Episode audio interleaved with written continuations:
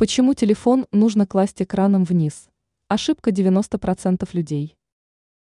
Большинство владельцев смартфонов кладет их экраном вверх, чтобы следить за поступающими уведомлениями.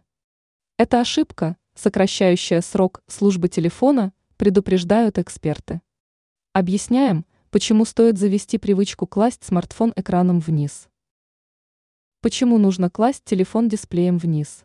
Положение дисплеем вверх затрудняет охлаждение, которое осуществляется через заднюю панель гаджета. В результате аккумулятор и другие важные компоненты устройства перегреваются, что сокращает срок его службы. Если все время класть телефон экраном вниз, он прослужит дольше. Кроме того, положение дисплеем вниз помогает защитить от царапин выступающую из корпуса камеру.